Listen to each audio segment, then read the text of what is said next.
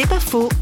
L'historien Franck Damour parle des dérives des technologies et de la médecine avec l'exemple de la chirurgie esthétique la Première Guerre mondiale, c'était une chirurgie de réparation pour les soldats qui avaient été défigurés. Et peu à peu, c'est devenu une médecine qu'on dit de confort, même si bien sûr, chirurgie esthétique peut tout à fait avoir sa place comme réparation pour aider des personnes à trouver place dans la société. Mais on voit bien qu'il y a eu toute une série de dérives qui sont possibles. Et ces dérives, elles existent par rapport à la médecine, par rapport à l'usage de médicaments qui sont utilisés par des étudiants pour augmenter les capacités intellectuelles ou pour gérer nos stress, plutôt que faire une réforme de notre mode de travail. Voilà. Il y une espèce de rapport un peu fétichiste à l'égard des techniques qui viennent souvent combler des déficits de notre société. Et au lieu de voir de quelle façon on peut humaniser cette société, on préfère s'en remettre à la technologie.